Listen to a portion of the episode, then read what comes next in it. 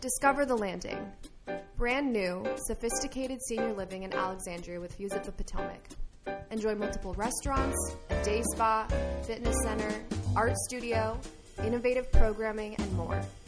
Now leasing penthouses, studio, one and two bedroom apartments. Learn more at www.landingalexandria.com. Hello, and welcome to the Alexandria Times podcast, Speakeasy. My name is Olivia Anderson, and I'm a reporter at the Times. I'm joined in this conversation by Adriana Schellhaas, the executive director at Casa Chirilagua, which is a faith based nonprofit that helps to bring together Alexandria's Chirilagua community. Um, Adriana, thank you so much for being here today. Yes, thank you for inviting me. I consider it an honor anytime I'm asked to, to speak. So thank you so much. Absolutely. Um, so I wanted to start. Obviously, you have been with Casa Chirilagua for a long time now, since 2011. Um, but you grew up in Texas. So why don't you start by telling me about your background? Sure. Yes. So I was born and raised in El Paso, Texas, which is a border city with Ciudad Juarez in Mexico. Uh, so my siblings and I are first generation uh, U.S. born, and uh, you know Spanish was my first language, and uh, I uh, went to the University of Texas in El Paso. So I got my college college degree in El Paso, and after that, I uh, lived abroad for about a year in South Korea teaching English, and then I moved here in the area in uh, Fairfax, Virginia. My sister and brother-in-law were living here at the time, and then I uh, worked at Rosetta Stone. Uh, for about three years, gained some professional experience there, and then joined CASA uh, after that in 2012. Awesome. And what is it sort of about the mission of Casa Chirilagua that drew you in? So our our mission is developing relationships with families to see the Chirilagua neighborhood transformed by Christ. And I am a people-oriented person. Uh, I'm, uh, in, you know, extrovert, uh, although I can be introvert sometimes. Uh, I am a, a, a people-oriented person, and faith is is my faith is very foundational to my life. And so Casa combined these two since Casa is very foundationally relational. We we prioritize relationships, and it is uh, faith based. And so I my faith has grown since being a part of Casa, and I've learned a lot about my faith as well. So it's uh, has been just a, an incredible place for me, and that's what drew me in. So you are currently the executive director at Casa, um, but you started out as a volunteer interpreter and mentor. Uh, can you talk about how that progression took shape? Sure. So I uh, found out about CASA through the church that I was attending at the time, uh, Grace Community Church in Arlington.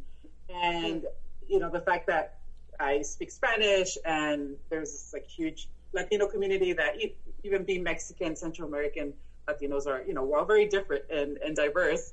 Uh, so I just was very drawn to, to the community and so when I uh, volunteered and was mentoring, I, I, got to learn more about the organization. And Danielle Miller, at the time, who was our former executive director and has become one of my closest friends, he approached me while I was uh, volunteering and said, "Hey, you know, we uh, want to start this team uh, director position, and I would love for you to apply."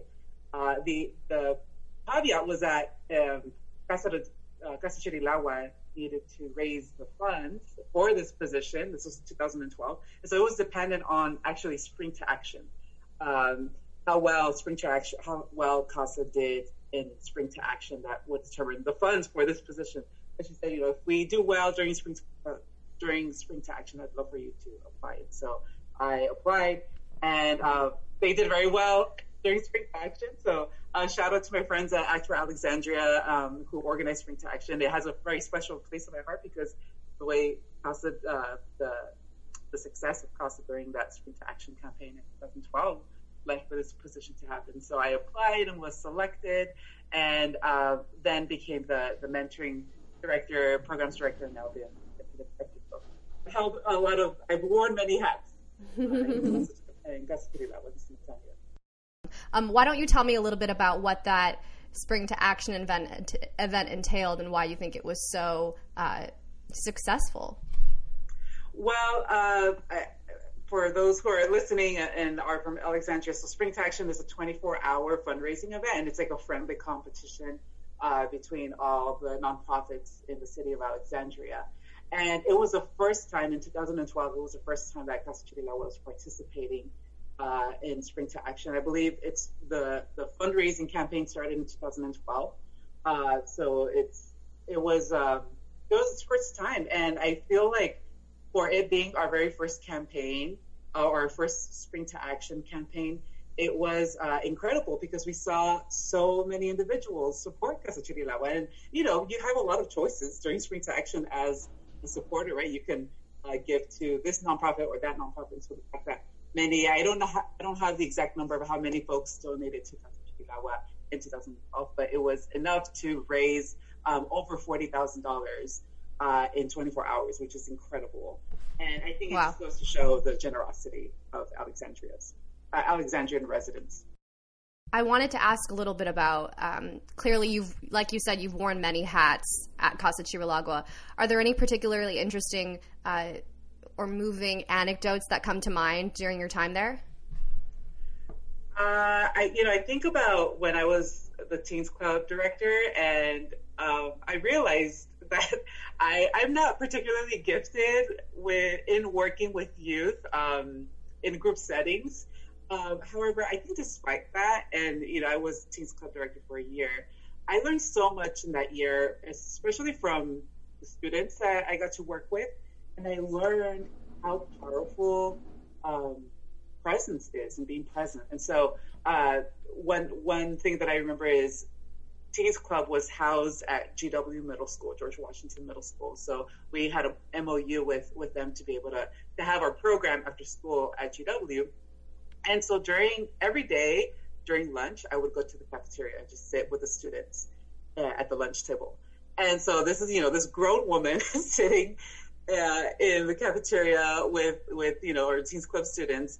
And, you know, at the time I'm like, what am I doing here? Like, what are these kids thinking? Like, who is like this lady coming to, to have lunch with us every day? Like, don't you have a life? You know what I mean? Like, obviously it was my, my job, right? But I just like, I, I don't know. Well, we'll, you know, I, I know that's just something that, that Danielle would say, like, you know, go get to know the students, you know, have lunch with them. And because it's, you know, that relational component, right, of, of how we do things. So I'm like, all right, so, you know, I would have lunch with them every day. And it, last year, Diana, she was one of those students.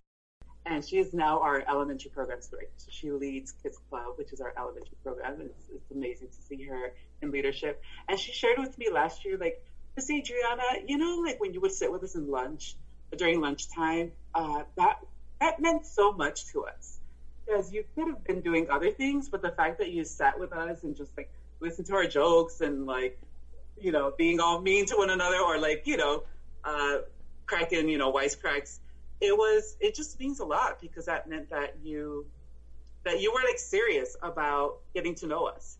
And I never realized that. And, you know, at the time I was like, you know, I'm just sitting here at lunch, but it just goes to show how powerful presence is and how intentional um, it is when when you are present and in order to build a relationship and in order to build trust, right? And so that's one thing that I'll never forget and that um, the kids taught me, and I'm so grateful that I that I got to experience that. Yeah, yeah, just being there meant so much to them.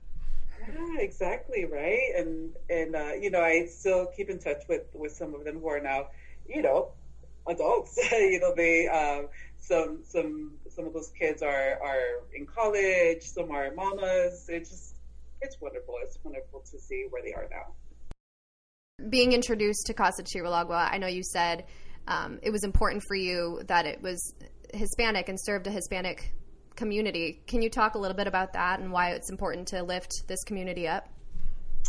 Yeah, so you know, I um, I, I believe uh, diversity is beautiful. Uh, you know, I believe that one, we are each created in God's image, and He created cultures and ethnicities uh, because they they they are beautiful. I mean, if you need approved food, right? It, you know, yeah. food from other countries is, yeah. is delicious, and I, my life has been uh, been tremendously blessed by just trying out food, right? And so, just even looking at um, at that at food being an illustration of how beautiful diversity is. Um, you know, I believe that, that Chirilagua is a community that is um, a terrific place to be sent from and ter- a, a, terrific place to be sent to.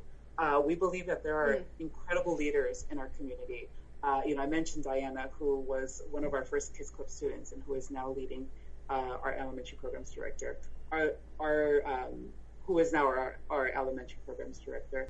So we're providing employment, but we're also providing professional development, personal development, so that they can uh, be equipped leaders to the communities that they are sent to, or to Chirilagua if they decide to, to stay here.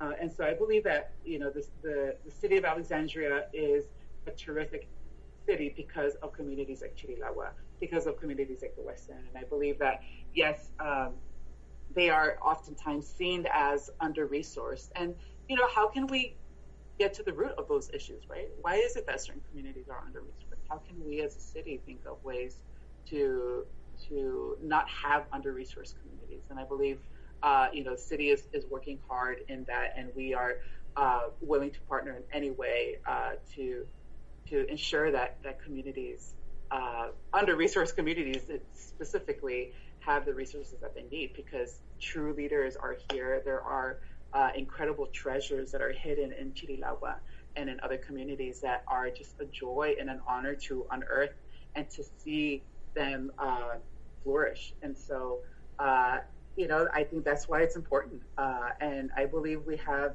uh, some incredible leaders that are inspiring future leaders who will then uh, are giving back to the city and other communities potentially, right? And and uh, making those communities better places. And so uh, it behooves us, right, to to sustain these communities and to uh, invest in these communities. Um, so I am just thrilled to be a place where we are are doing that alongside the community. Hidden treasures. I love that. That's a great way of putting it. Um, yeah, it's absolutely treasures. Discover the Landing. Brand new, sophisticated senior living with views of the Potomac, multiple restaurants, a day spa, innovative programming, and more. Now leasing. Learn more at www.landingalexandria.com.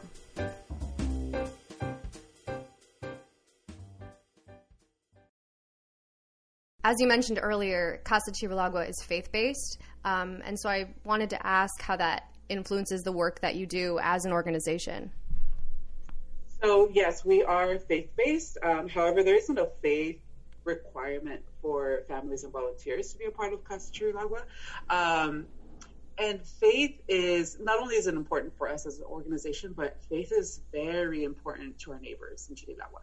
Um, you know, 70% of Chirilagua is, is comprised of uh, Central American immigrant families, and many of these families have a strong faith background. Many attend St. Rita's Catholic Church or they attend uh, an evangelical Spanish speaking church. So faith, faith is very important to uh, families that we get to work with.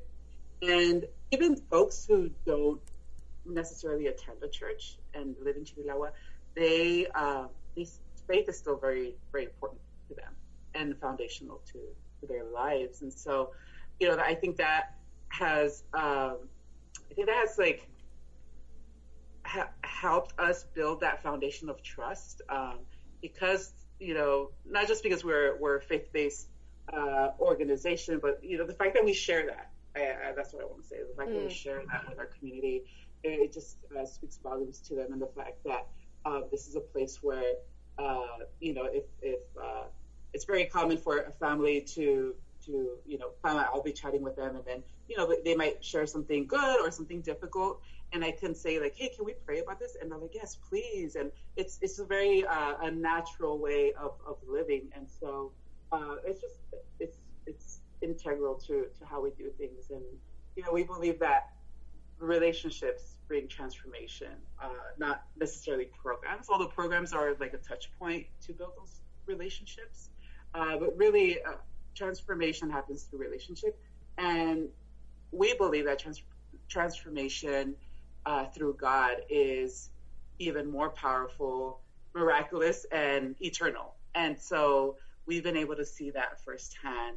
Um, and and one story that recently that just that it was that you know illustrates this is uh, last year when we would do food distributions and it was like our huge food distributions uh, like 600 families we would receive food every Friday and we would have the food, and it didn't look like enough. Like we're like, oh my gosh, the line is so long, the food isn't enough, and we would pray every morning, like God, let every family represented here leave with food.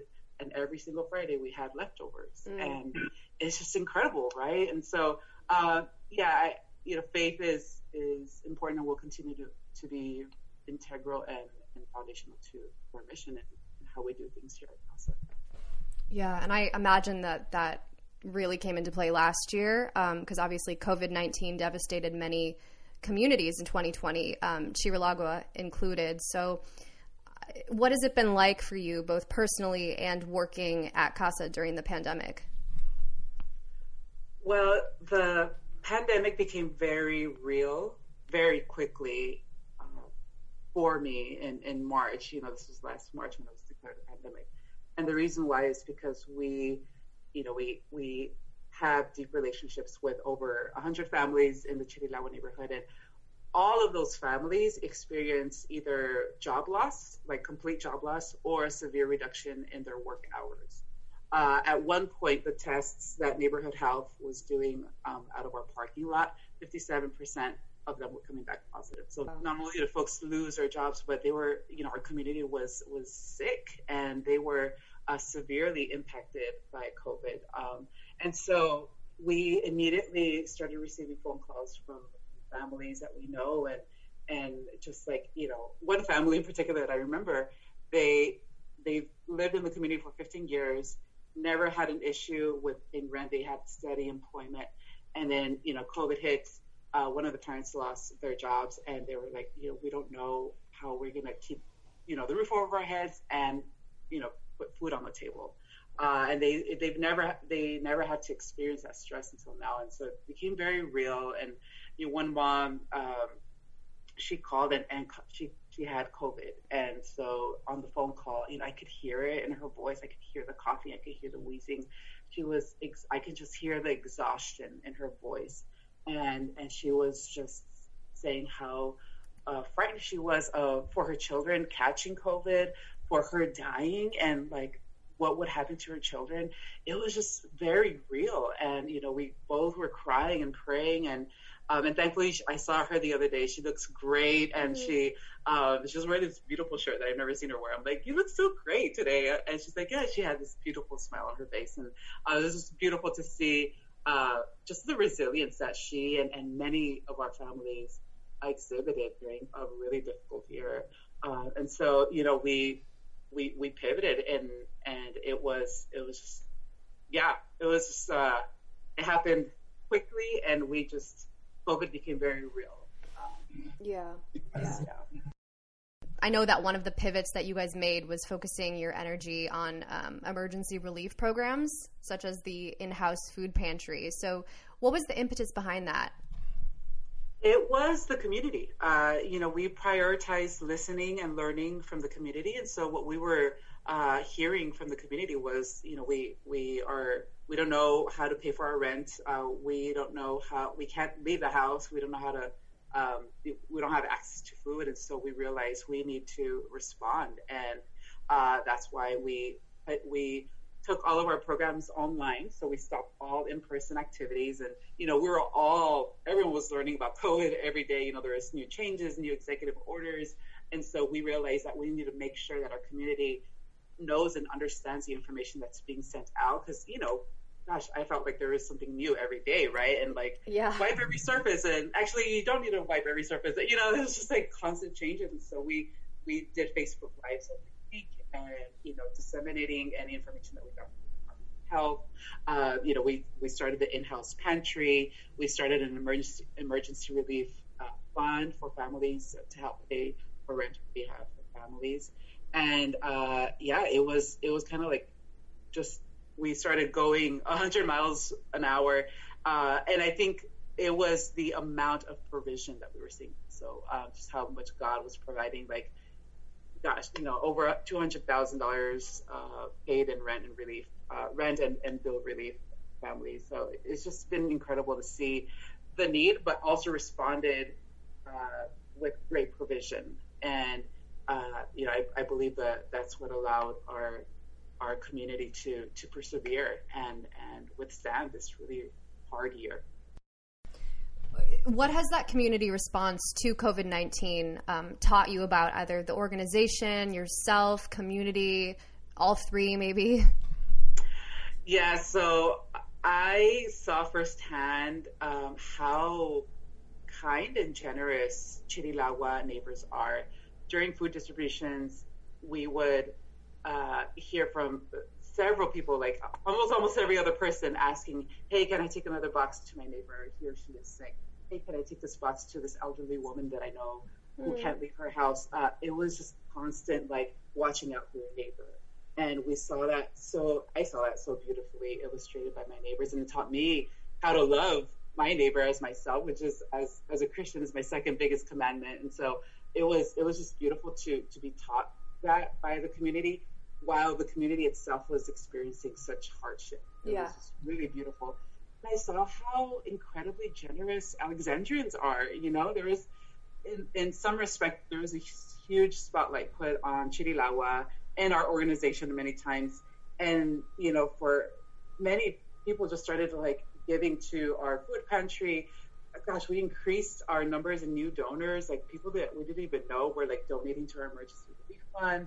It was just so powerful to see the the such generous responses. People donating their whole stimulus checks because they didn't need it, and they're like, "Hey, give this to a family who needs it." It was just beautiful to see the the generosity and um, business owners, you know, donating Thanksgiving meals to to over a thousand families. It was just uh, wonderful to to live in a city that that was seeing Chirilagua and understood that this community is important and we need to support this community. And I'm excited to see how we can create a new normal and how we can create uh, a city where, you know, God forbid if a pandemic were to happen, or even if there isn't a pandemic, what would it look like for every family to have opportunities to flourish, uh, every child having an opportunity to to graduate high school, go to college, become leaders in their community, um, and realizing how important Chirilagua is to the city of Alexandria and vice versa, right? And so uh, that's what I'm excited about. Uh, but yeah, definitely,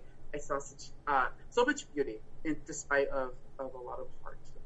Yeah. And um, you know, obviously, as you mentioned, we are starting to um, come out of this pandemic, and so there are vaccines available. I'm, I'm curious what your take is on um, kind of the community response to the vaccine. I know some people are more hesitant, some people are more willing to take it. Uh, what have you seen? Yeah, so you know, uh, like I mentioned, uh, uh, seventy uh, percent of of families in Chirilagua come from Central American communities, and uh, you know, a lot of folks have um, very difficult relationships with their governments uh, from their countries of origin, and you know, it's many factors are are the reason for that. And so it's no surprise that you know, as the U.S. government U.S. government was encouraging folks to get vaccinated, uh, many of our neighbors were like, uh, "We don't know about this," and and we're very hesitant about this. And so, you know, I uh, we have a great relationship with the Department of Health, and I was doing my own research and um, and just learning more about the vaccine and you know, I made a decision to, to become vaccinated just because of, of the work that we do as, as Casa but also what the research that I was doing. And what I uh, and other fellow staff members who are fully vaccinated, what we started doing when families were asking us questions is just sharing our testimony like, hey, you know, well, this is what I learned and this has been my experience. This is the reason why I chose to get vaccinated.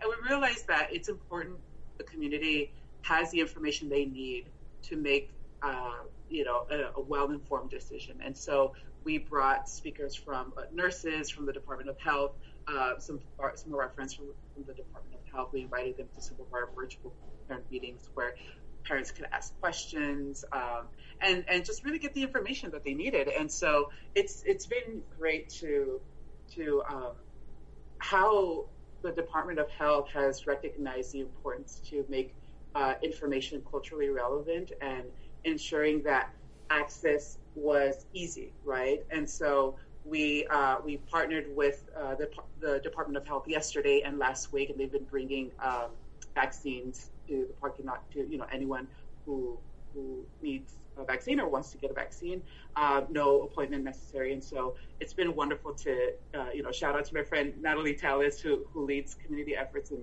in the Department of Health, because they, they really understand how um, Chirilagua uh, is an important community and how do we make sure as a city uh, that they have access to, to the necessary resources, especially being one of the communities that was uh, most heavily impacted by COVID, right. right. And so, yeah, it's been it's been a great communal effort.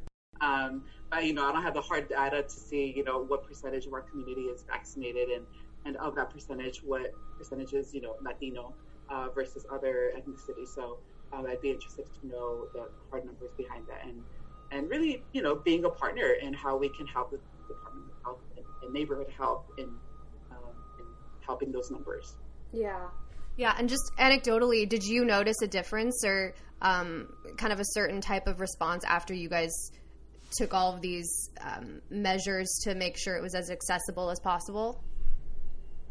Yeah, I believe so because you know when uh, knowledge is power, right? So uh, when we ensured that that information was accessible, it was available in Spanish um, and in mediums that were easily. Uh, easily to to be distributed, right? Uh, we folks were able to to have the information they needed to to make their decision, and so I believe that uh, us uh, working and and being uh, great partners, and also the the city Department of Health and and nonprofit partners like Neighborhood Health, uh, their missions and their um, how how their work is driven, it also helped us. It was very aligned to to how much we we care and love our community and want to see it flourish.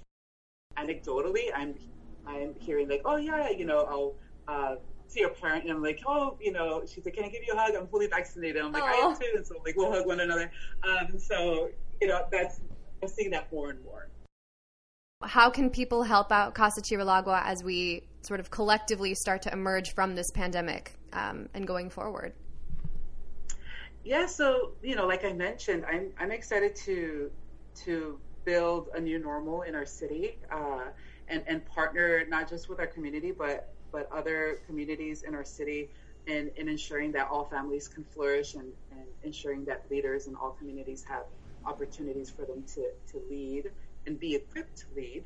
Um, and so I, I'm I welcome anyone to volunteer with us. You know, our programs can't happen without committed volunteers. We have an incredible um, volunteer force at Casa Chirilagua, and it's because of them that we're able to have high quality programs and, and targeted support to students. Um, specifically, our mentoring program, uh, where mentors are matched one on one with a student. Uh, you know, I encourage anyone interested to in joining this mission to to volunteer with us, um, or even visit us and ask how you can be a volunteer or a mentor. You can visit our website, casachirilagua.org um, to see our volunteer opportunities and any FAQs regarding uh, what it's like to be a mentor. Um, we provide trainings, orientations. You know, you're not we're not sending you out like on your lonesome. You know, you are part of a of a, a huge community and a huge network, right. and all volunteers feel supported. Uh, when you know, at, least that's what they shared with us. Um, and so, yes, I encourage uh, folks to volunteer with us. Uh, I encourage folks to give financially and support our mission as we continue our work post pandemic. Um, and we're focusing on our five year vision of strengthening our leadership pipeline, increasing mental health resources to the community, and seeing more confident community advocates. Um, and so it's uh, the great vision that we have, and, and I welcome folks to, to support it. Uh, and to be part of this community. It's a beautiful community. And uh, yeah, our casa su casa. Um, yeah, we would love for to lock arms with more folks in our city. So we end every episode by posing a question to the next guest uh, without knowing who it is. And your question comes from our last guest, Joe Cerruti, the artistic director of the barbershop chorus, the Alexandria Harmonizers. Um, and he asked, When was the last time you sang? He didn't know it was you, but I thought that this would be a potentially apt question for you as somebody who uh, has a theater arts degree. Oh my goodness, this morning in the car. Like, I love to sing. I, you know, I'm not a lead vocalist, but I love to harmonize. And I feel like God's given me like a musical ear and it's become, it's something that comes naturally to me. Uh, so yeah, I love, I love to sing. I love to harmonize. Um, and so, yeah, I love that question. I'm glad that I can say that it was this morning. Lastly, what is your question for the next guest? Yes, so my question is what is one new thing that you want to do post pandemic? That's a wonderful question. I know the wheels in my mind are turning. Um, I don't know that answer either. I'm like, I'm going to think about this too. awesome. Well, thank you so much, Adriana, for talking to me. It's it's really been a pleasure. Oh, likewise, Olivia. Like like I said, it's an honor to be invited, and um, yeah, I anytime that we can be of any support to Alexander. Awesome.